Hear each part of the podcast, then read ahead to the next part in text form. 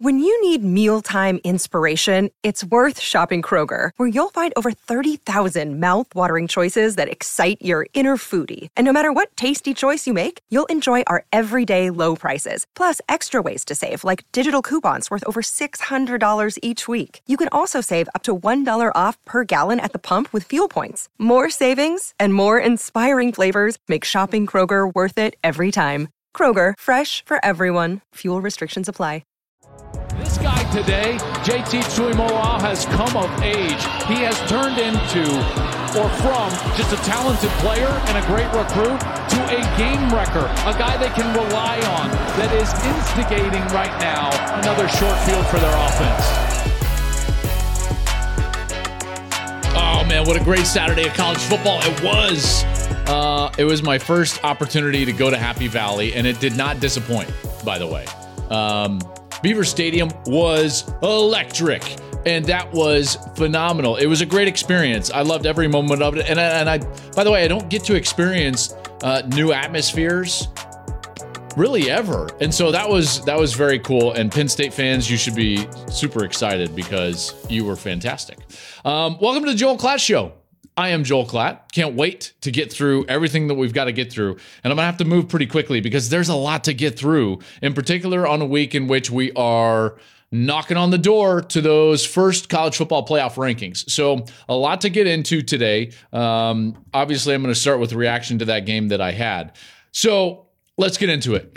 the Ohio State win over Penn State was, boy, a really good win and it was very difficult for them for a big stretch of that game. I mean, let's let's face it, right? For for three and a half quarters, that was a struggle. So it, it begs the question: If I'm an Ohio State fan, what do I think about this? Let's start with Ohio State and Penn State. First down to ten of the nineteen, and intercepted. Wow! Tuimoloau again, unbelievable. JT Tuimoloau has had the game of his life. He deflected a pass that led to an interception. He intercepted a pass. He got a sack. He got a strip sack. And now a pick six. What a game. So it begs the question do you feel better do you feel worse about your team if you're an Ohio State fan? Um, I think it's a bit of both. I really do.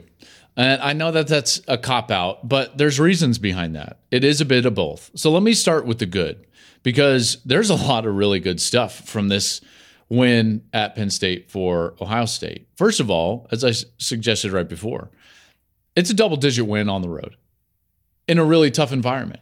And I want to start with that environment. This this stadium is as advertised. Like I said, and I know it's it's crazy when when when I told people during the course of this trip, like, hey, this is the first time I've actually been here to Penn State. They're like, no, that's not true. And it it was true.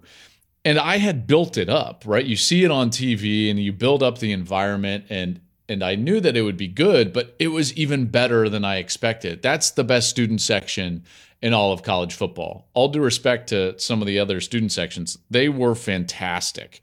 Um, and they are loud. And I know it's kind of how the stadium is built, but there were moments in the game that I thought, boy, like it would be tough for a, an NFL offense to operate in this noise. It was it was that noisy. And so why do I feel good about Ohio State coming out? Because they faced that and come out and win. And that's not easy to do.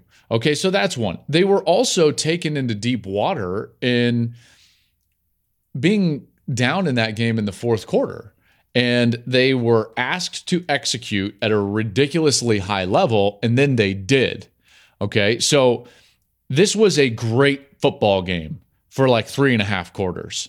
There were plays being made on both sides a lot was being asked of both sides. Joey Porter Jr. is having to cover cover Marvin Harrison Jr. and and both quarterbacks are trying to avoid mistakes and make plays down the field.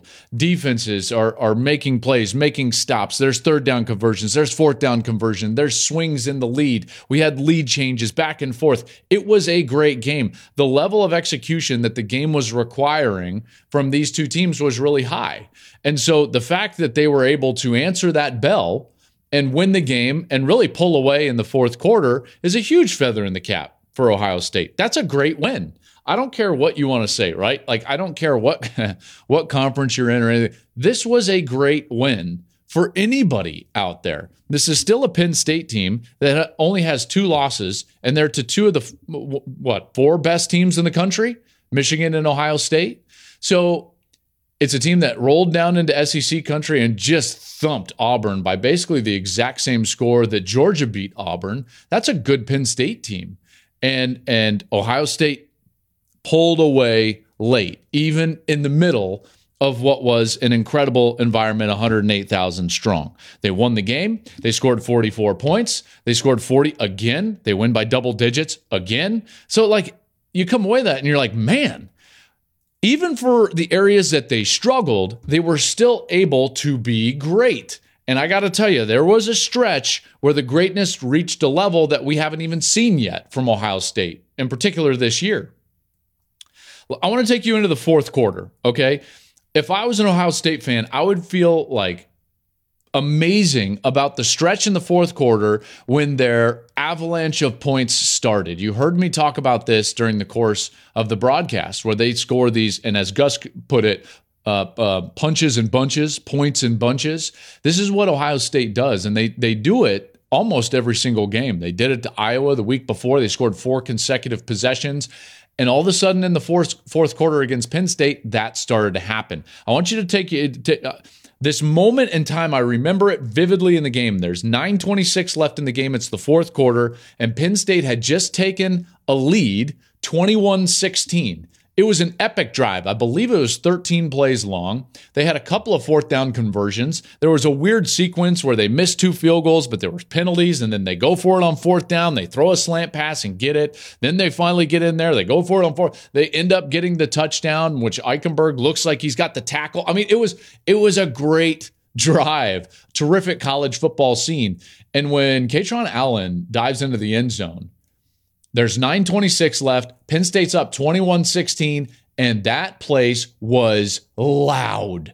As loud of a stadium as I've ever been in in my life. I took my headset off and I was like, okay, like th- this is real. That place believed that they were going to beat Ohio State. You got to understand, James Franklin doesn't have a lot of these wins. And this place, they were feeling it. And the level of execution and play that we saw from Ohio State in that moment was exquisite. It was unbelievable. I still, I'm like, did it happen that quick? Because in real time, I was like, wow, this it seems like that happened fast, like a like a prize fight, and all of a sudden it's like uppercut, you know, right cross, another uppercut, and it was like, holy cow, that team that had all that momentum is is down on the canvas. There's 9:26 left in the game, 21-16 Penn State, and in the next minute and nine seconds of game time, six snaps changed the entire game, and Ohio State was just like boom, boom, boom, and it was like I'm sorry, what? And after that minute and nine, it was 30 to 21 Ohio State. So the offense comes out there, and these are the six snaps I'm talking about. They score in three plays. They go right down the field. Stroud to Marvin Harrison Jr., beautiful in cut. Bam. Then he just kind of drops it down, nondescript little curl route to Emeka Egbuka. Nice play. Then they get up to the line of scrimmage quickly, hand the ball off to TreVeyon Henderson, and they finally get him sealed up in the run front, and he's gone. Gone. Three plays. Boom, boom, boom. Touchdown. It's like, whoo, okay. Well, that that was fast. Okay. Well, now Penn State's going to have to answer. And they have all day long, right? Like that's the style of game that we've been in, but this was easily the best drive that we've seen from either team.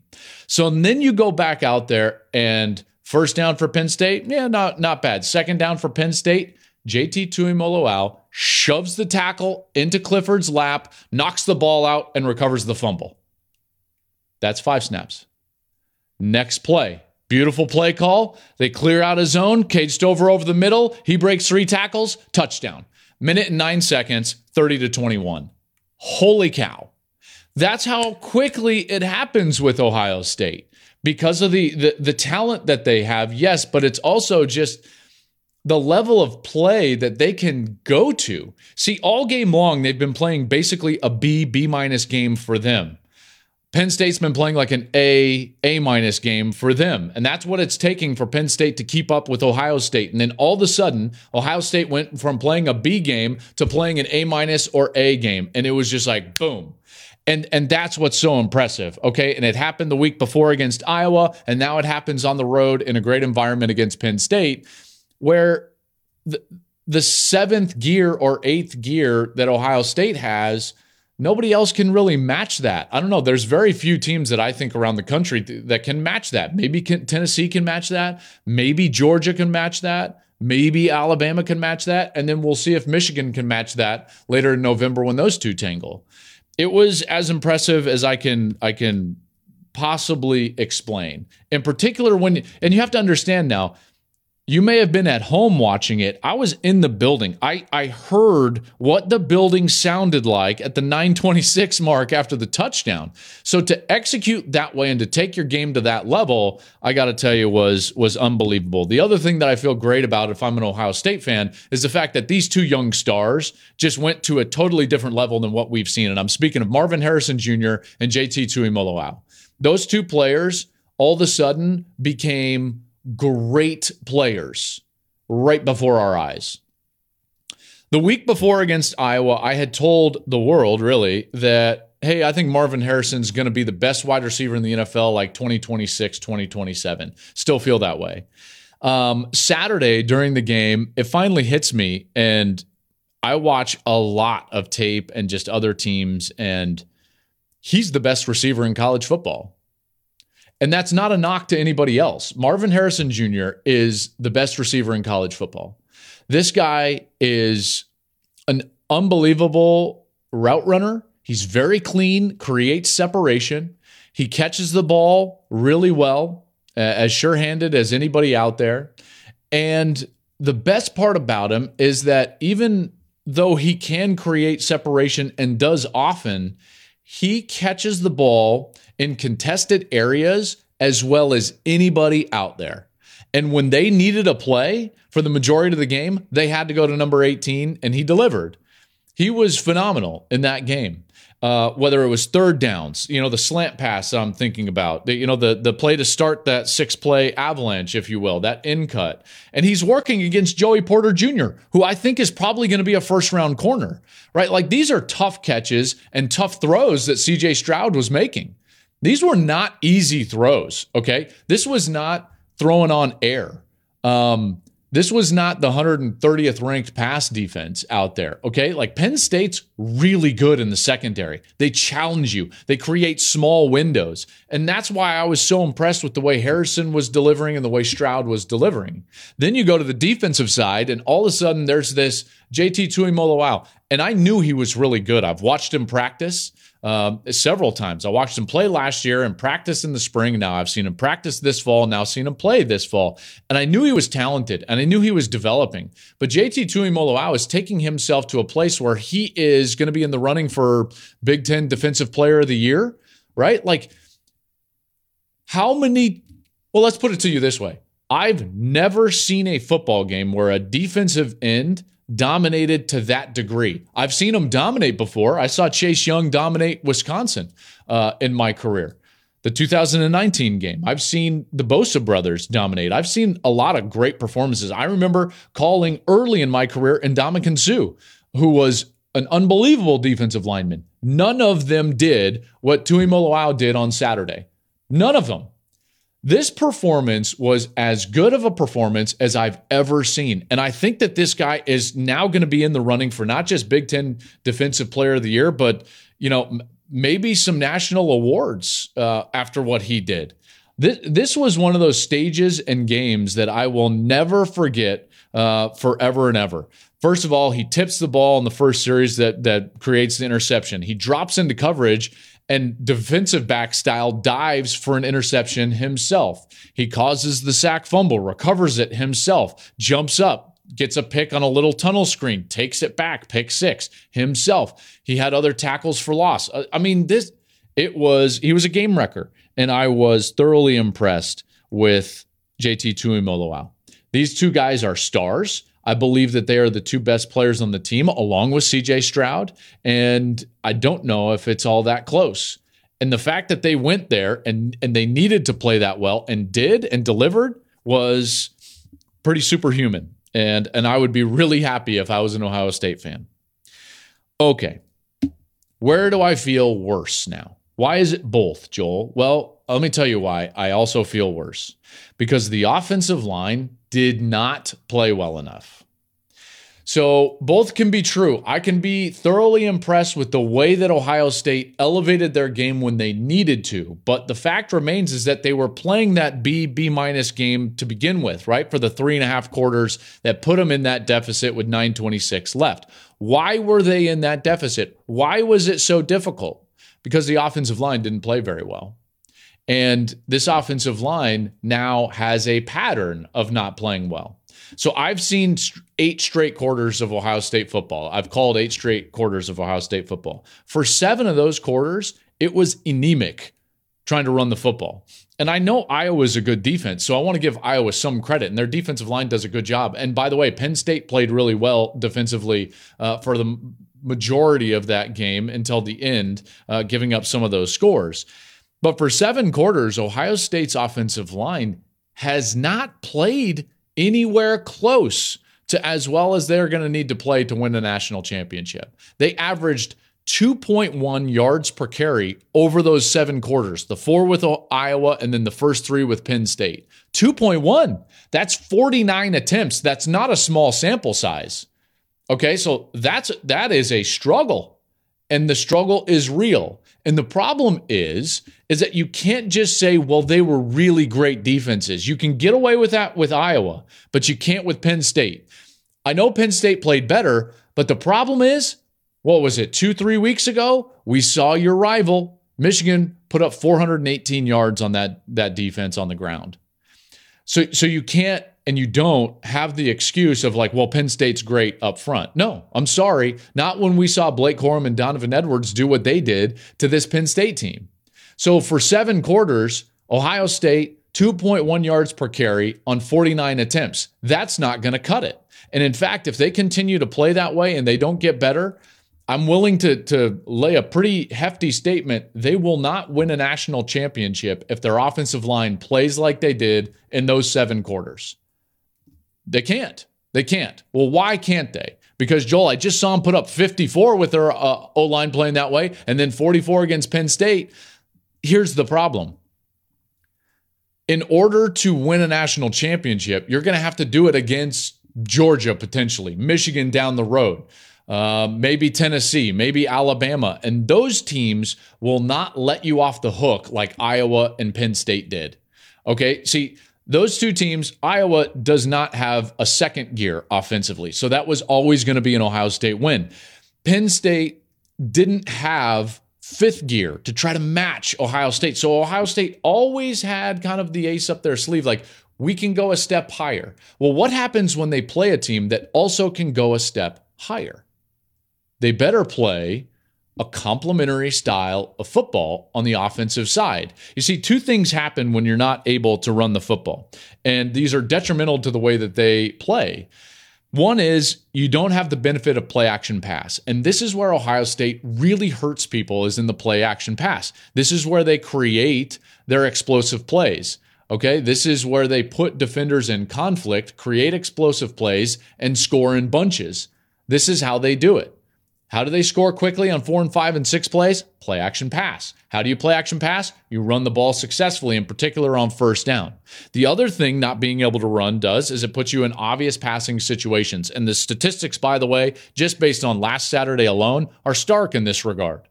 They faced 12 first downs, or excuse me, I'm, th- I'm sorry, third downs at Penn State, 12 of them. Six of those, so half of the third downs that they faced were of 10 plus yards. The average yards to go on third down Saturday against Penn State was 8.7. That is a direct reflection of the lack of running game and the lack of quality offensive line play. That puts way too much stress on your passing game. It puts way too much stress on CJ Stroud, Marvin Harrison Jr., Ryan Day, the offensive play caller. You can't play like that. It's so rare to get put into a situation where you have to execute in that environment, and you do. Now, that's partly why I feel so good about the way that they played because they were put in that environment and they did play really well. But you can't expect to do that time over time, game over game. And in particular, when you're facing an opponent that could potentially build a two, three, four possession lead on you if you're playing really poorly in your offensive line in the first three quarters. So, do I feel better or I feel worse about Ohio State? Both. I feel unbelievable about the fact that it was a great win in a tough environment. I feel great about the fact that we developed really solid and quality young stars. But I also feel really, really bad about that offensive line because that's got to get corrected. Ohio State will not win a national championship if they play that way on the offensive line. So they've got three games to get better. You look at that schedule, and the freight train is headed to that matchup against Michigan. They've got three games to get better. That's the entire goal of the next month for Ohio State is to fix the offensive line. If they don't, I don't know how far they can go. Obviously, they're they're ridiculously talented and can play um, offense with anybody in the country. In in particular, throwing the ball, or more more specifically, their defense is really good and developing a star at defensive end. But I just I can't tell you that they're going to win a national title with that type of O line play. All right, next team up. Let's go. Yeah, two of our players were um, uh, assaulted. It was uh, we saw the see I saw the one video. It's the ten on one. It's pretty pretty pretty um, pretty bad. I'm going to let uh, our athletic director Warde Manuel uh, address it uh, with the authorities. I mean, what what a what a what a terrible uh, occurrence, right? Just totally marred what is you know supposed to be a great game and and a really fun game. Rivalry games are supposed to be fun and heated. Yes, I get it. Like they're supposed to be heated. And by the way, I don't care if players are chippy on the field or before the game, you know. And I'm not talking about fighting. I'm just saying chippy. Like I understand. I understand what players go through. Um, and and and that being said, what happened on Saturday night was totally uncalled for at Michigan Stadium. Totally uncalled for. So let's get into it. Okay. So I'm not going to get into specific players or, or, this or that, or what I think should or shouldn't happen to them specifically. Let's just talk about the altercation, where it happened, and where we should go from here. Okay, so let's do that. Um, let's start uh, with the tunnel. I've heard people say like, "Well, it's it's it's the stadium's issue, and it's the single tunnel at Michigan Stadium, and and that's the problem." Well, you know what? I don't buy that. Um, They've played football in that stadium for what, 95 years? There have been hundreds of football games played there throughout, you know, the many decades, and there are very few, very few instances of altercations or anything happening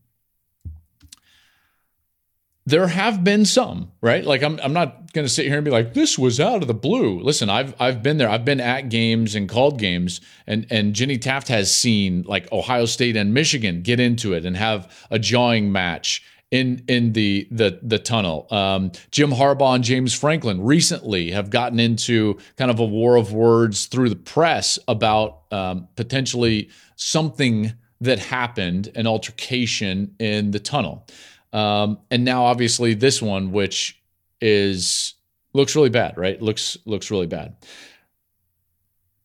How about we start realizing that Michigan's probably not going to get into a fist fight with UConn, but when Ohio State or Penn State or Michigan State come into town, like maybe we should have some more security up there.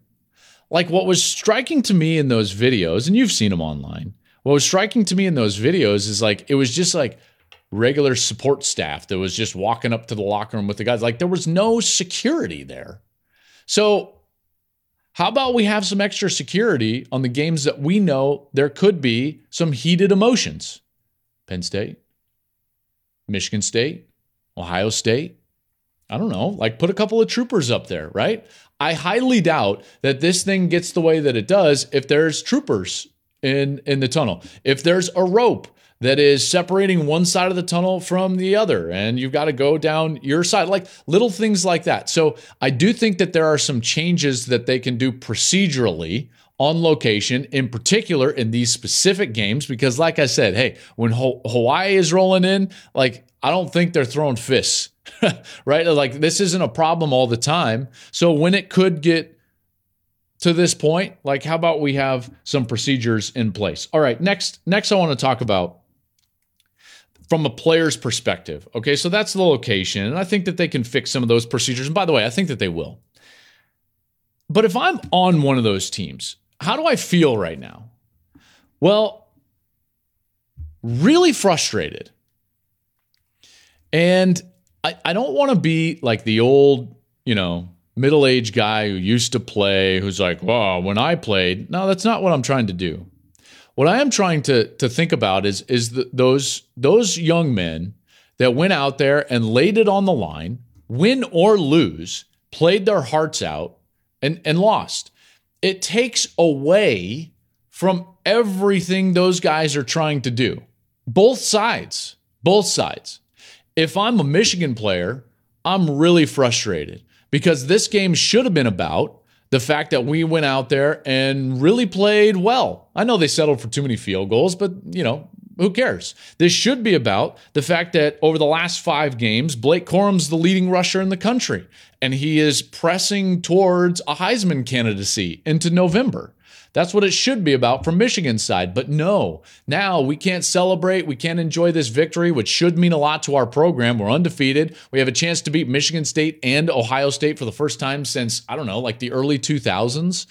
And no, now we're mired in this embroiled in this this controversy now. So that's a frustrating thing from the Michigan side. It's taking away from the achievement on the field, which is what this is all about. And from the Michigan State side, boy, I am really frustrated that this happened, and probably with some of my own teammates. And the reason is is because the actions of a few have now painted the whole with a broad brush. Now everybody's going to be coming in with that microscope and talking about culture, talking about discipline, wondering about transfers. Is that why this is happening? Is Mel Tucker not disciplined? What's going on at Michigan State? So all of a sudden, you have entered into the equation all the distractions that everybody is always trying to keep out. So as a as a teammate, I would be furious about that. Don't paint me with that brush. The actions of a few are not representative of the whole. I know a lot of those Michigan State players. I've covered them over the years. Those are really good young men. I know Mel Tucker. Yeah, was I thrilled that he left Colorado as an alum? No. Did did I understand? Absolutely. Right? Like look at the opportunity that he got. I know the type of coach that he is. I know that he is hard-nosed. I know some of his assistant coaches know him well. In fact, I played for one of them. And now these guys are going to have to go through a period of time where all of us media members are going to walk in and be like, well, what's your culture like? That's distracting and it's frustrating as a teammate. And I feel bad for those kids because I know what it's like to be on a team and be in a program that gets painted with a brush that's broad and unfair. And I feel like that's going to start happening to Michigan State. And then the last thing that I'll say on this is like, I just want this to run its course in its natural progression. I don't really want to hear from the coaches and their feelings. I don't really want to hear from the players either. I want this thing to run its natural course through the investigation. It is, by the way, I should note that late last night on Sunday, there were some, there was some news that that popped up about uh, the investigation that was ongoing. In fact, Mel Tucker, I think, put out a statement. Uh, Michigan State put out a statement, and it essentially said that four players for for Sparty, um, four Michigan State players, have been suspended indefinitely. There was was some language about cooperating fully with law enforcement in their investigation, the Big Ten Conference, uh, the administration from both schools. So everyone's involved. And what I want is for this to run its proper course. Let's let, if law enforcement, if let's just put it this way, if and because law enforcement is involved, let's all take a step back and let them do their job. Let them do their job because what I want is for this to end justly so that we can get back to the business of celebrating college football and the players playing it. That's what I want. All right, next up. Second down and six. Hooker back to throw. Fires long down the field. There's Hyatt. He's got it at the 20, to the 10, to the checkerboards. Touchdown. Bombs away, Tennessee. Boy, Tennessee housed Kentucky. And I don't know how good Kentucky is, but, you know, Tennessee put it on them. And I don't know if you all noticed, but I moved Tennessee to my number one spot in my rankings o- over the weekend. Tweeted that out. I believe that was Sunday morning. Um, and I want to be clear on this. It wasn't because like they were flashier or anything along those lines. I just think that like to this point, they've earned the number one spot. They have more quality wins now, in particular because they got that Kentucky win. Um, they handled LSU in Death Valley. They beat Alabama. Now they've beaten Kentucky, and they are really good. They've got a great quarterback in Hendon Hooker. They're the number one scoring offense and total offense in America. They're the number two passing offense in America. They've got great wide receivers and they've earned that spot. So that's why I put them at number one. It wasn't because Ohio State didn't have the lead in the fourth quarter against Penn State or the style of game that played, because like I told you already earlier, there's a lot to be impressed with from Ohio State's win against Penn State on the road. And was it better than the win over Kentucky? Yes, absolutely. Absolutely. But to this point, I think that the resume wins out. And I also believe that the College Football Playoff Committee on Tuesday night is going to put Tennessee at number one. So Tennessee is going to be number one for me. Now, having said that, I still believe that Tennessee is flawed. There is an Achilles heel. I talked about the offensive line for Ohio State having to play better in order to be a national champion caliber offensive line and team for Ohio State? Well, there are flaws for Tennessee as well, and they're mainly on the defensive side. I don't think you can just whistle past the graveyard when it comes to the defense for the Volunteers. So they're now 83rd in the country in total defense. And I think more specifically, if you want a better, more accurate picture of what they are as a defense, they're 40th in the country in yards per play. Okay. And I think that that's a more accurate description. Now, is that terrible? No, I don't think it's terrible. I'm not telling you that they're the worst defense out there, but it's also not close to what we see in a yards per play uh, variety from teams like Georgia, teams like Alabama, teams like Michigan, teams like Ohio State. And those are the teams that you would likely have to go through. And we know they're, have to, they're going to have to go through one of them this week on the road at Georgia in order to potentially win a championship, whether it's in your conference or a national championship. So I still have my questions, even though I put them number one, about whether they are national championship caliber. And based on these numbers, they're not. So, what has to change for them, in my mind, to become real national title contenders, like a real threat to take home the national championship? Well, one of two things has to happen. And I've talked about this, you know, prior on this podcast.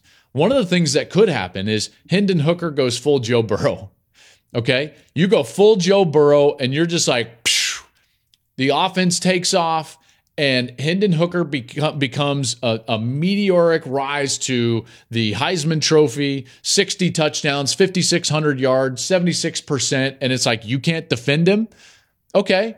Then it's like you tip your cap and you say, yes, then that guy can carry you to a national championship. But even then, by the way, and Hooker's not playing Joe Burrow 2019 level. He's playing great and he's certainly in the race for the Heisman Trophy, but not that level. That's some of the best quarterback play that we've ever seen in college football history.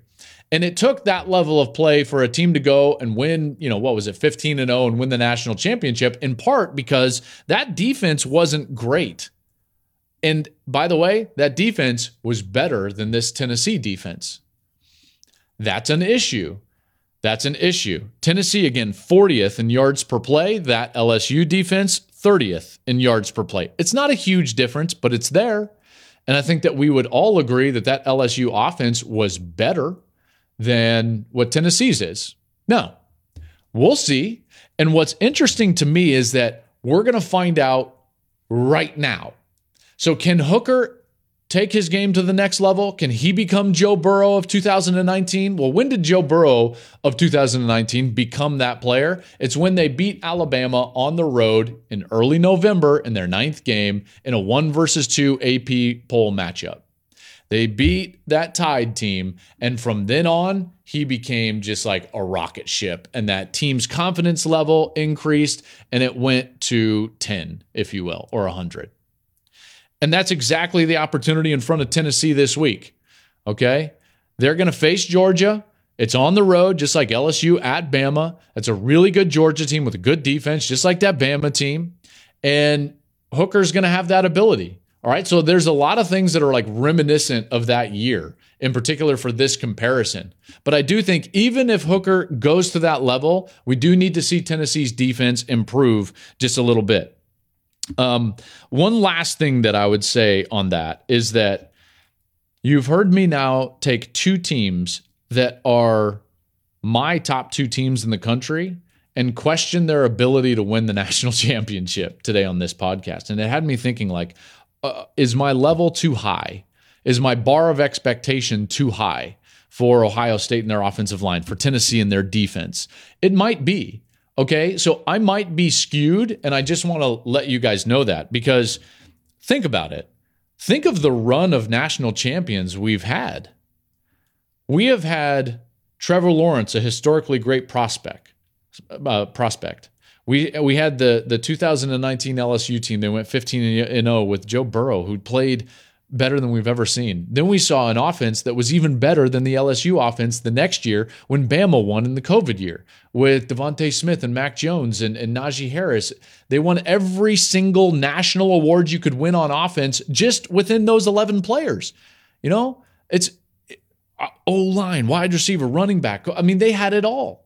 Then last year, we had a defense in Georgia that had six guys drafted off of it, right? Like this is unusual stuff. So the caliber of the national champion of the last four champions has been really high. And I will say this I'm measuring all of these teams against that bar.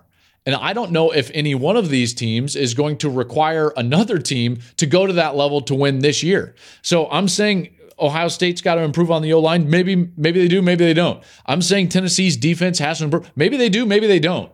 But I'm saying right now, based on what we've seen in the last four champions, I think that they might have to go to that level. So Tennessee, they've got to improve defensively just a little bit, and then Hendon Hooker is going to have to go to another level. Okay, next couple of subjects, and these these will be quicker. Next up.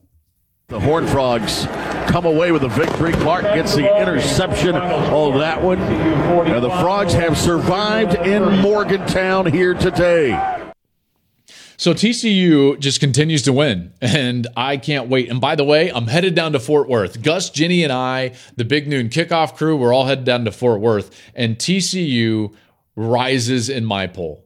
They're 8 0 now. They win on the road at Virginia, at West Virginia, and it's not a great win, but whatever. Listen, I moved TCU up because they've earned it. I moved them up in their rankings and, and I moved them ahead of Clemson and I ahead of Alabama because they deserve to be there. Their resumes are better than Alabama or Clemson at this point. So I put them at five because they deserve it. If you go to some of those metrics that you can see on, on some of those websites, you'll see like the strength of record uh, number. Well, guess what? TCU's strength of record is three, Clemson's four. So they're better than that. Strength of schedule.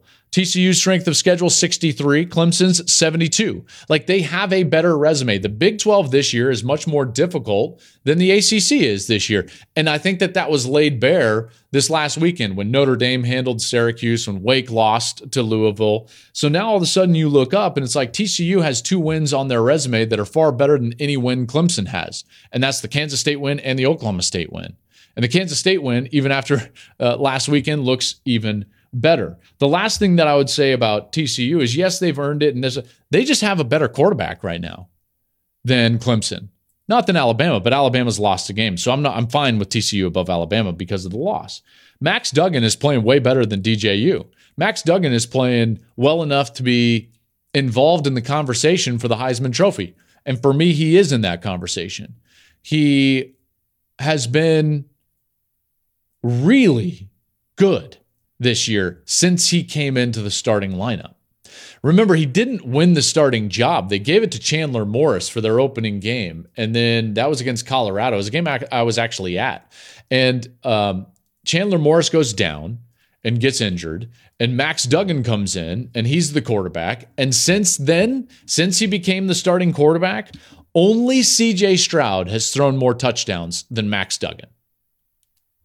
Okay, so like they've got one of the best offenses in America.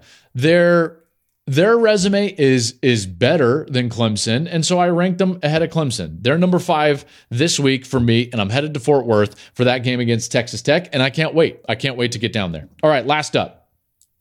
Yeah, I mean, I don't give you coach speak, so yeah, that's real. I mean, most coaches say you know, say no, but yeah, that's real. And someone attacks you personally, and you know, calls you and my good buddy Coach Saban that were both clowns, um, you know, you take that personal. So glad we won. I guess I can be a clown for Halloween now.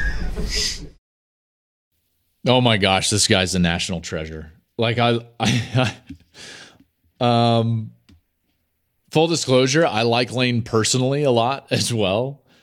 And this guy is just a beauty. I mean, you talk about a guy that just doesn't care. Uh, Lane Kiffin. Lane Kiffin, everybody. And his beef with Jimbo is it's so good. It's so good. Um, Jimbo called Lane a clown. So now Lane is basically throwing the clown mantra back at him. And the war of words and just all weekend. The, what I love about Lane is that one, his delivery. He's just so like smooth in his delivery. He's not all worked up about it, right? He's like laid back and he's just kind of cool about it. You know, he's asked about the Taylor Swift album. What's your favorite song? Karma. And it's like, oh, okay, that's that's a shot across the bow. The Joker costume. I'm going to borrow Jimbo's Joker costume. Uh, he said earlier this week we were outbid for DJ Durkin, which happens with that program a lot. I mean, that's just like that's a that's an amazing line. Amazing line. By the way, DJ Durkin rolls in as the defensive coordinator for A&M, and all Ole Miss does is roll, you know, what up, 390 yards on the ground, and then Lane again takes a shot at that. Yeah, pretty good against a bunch of five stars the last thing I'll say on this, like I'm not just going to be like, yeah, Lane's hilarious, this or that. One, I think Ole Miss is is is a good team, and they bounced back and they got the win. I don't know how good they are. Obviously, the the loss to LSU is concerning, and I don't think Texas A&M is very good at all. But at least Ole Miss gets the win, so they roll out of there with a W. And then when you when you really take a step back and you look at Jimbo Fisher and his beef with both Nick Saban and Lane Kiffin. Now, should those guys be throwing stuff out about like Jimbo's program? You can argue yes or no. I you know, I typically think like no. If you don't have anything nice to say about a different program in particular or another head coach, just don't say it at all. Having said that, it was very telling to me how much Jimbo lashed out. And you know what it reminded me of? You know, when you and your buddies find the perfect nickname for one of your friends and they get so mad initially, and you're like, oh, that makes it even more perfect because it's true, right? Like, that's exactly what's going on. Jimbo gets so mad when people call him out for the things that are clearly going on at Texas A&M. So, like, how about you stop getting mad? Right? Like at some point, you just got to sit there and and and you just got to wear it. I think Brian Kelly did that. He stepped back from the limelight and he just said, like, okay, I'm going to go back to coaching football. I'm going to, you know, stop throwing videos out there of fake accents and dancing with recruits and everything. And guess what? LSU, much better team. Lane Kiffin to some degree. By the way, he's kind of stepped back. He's not as forward as he used to be and out in the media as he used to be. Now, he played this beautifully this week, but he's just gone about getting his team better. Jimbo was so up in arms all summer about all this other stuff and what's being said about him and his program and he probably just needs to go back and coach his team because his team is not very good and they're probably not going to go to a bowl game. And that's a team that should be a lot better than they are. Let's just kind of leave it at that. All right, that's going to do it for tonight's show. I want you to, to prepare you because now we're getting into CFP season. So that means that Wednesday episode on Tuesday night, I will be recording a full immediate reaction podcast to the college football playoff rankings. So the second release this week will be all college football playoff rankings related. I can't wait to see what they what they do, what they give us. We'll try to dissect it, see what they're valuing, see what they're not valuing, and try to project forward on what we might see uh, in a Final Four in that playoff scenario. I also want to always look at these playoff rankings in the light of what is to come. And so we'll, we we will have some dis- discussion of what a 12 team playoff would look like um, uh, based on the rankings that they give us on Tuesday night. So that's coming up on Tuesday.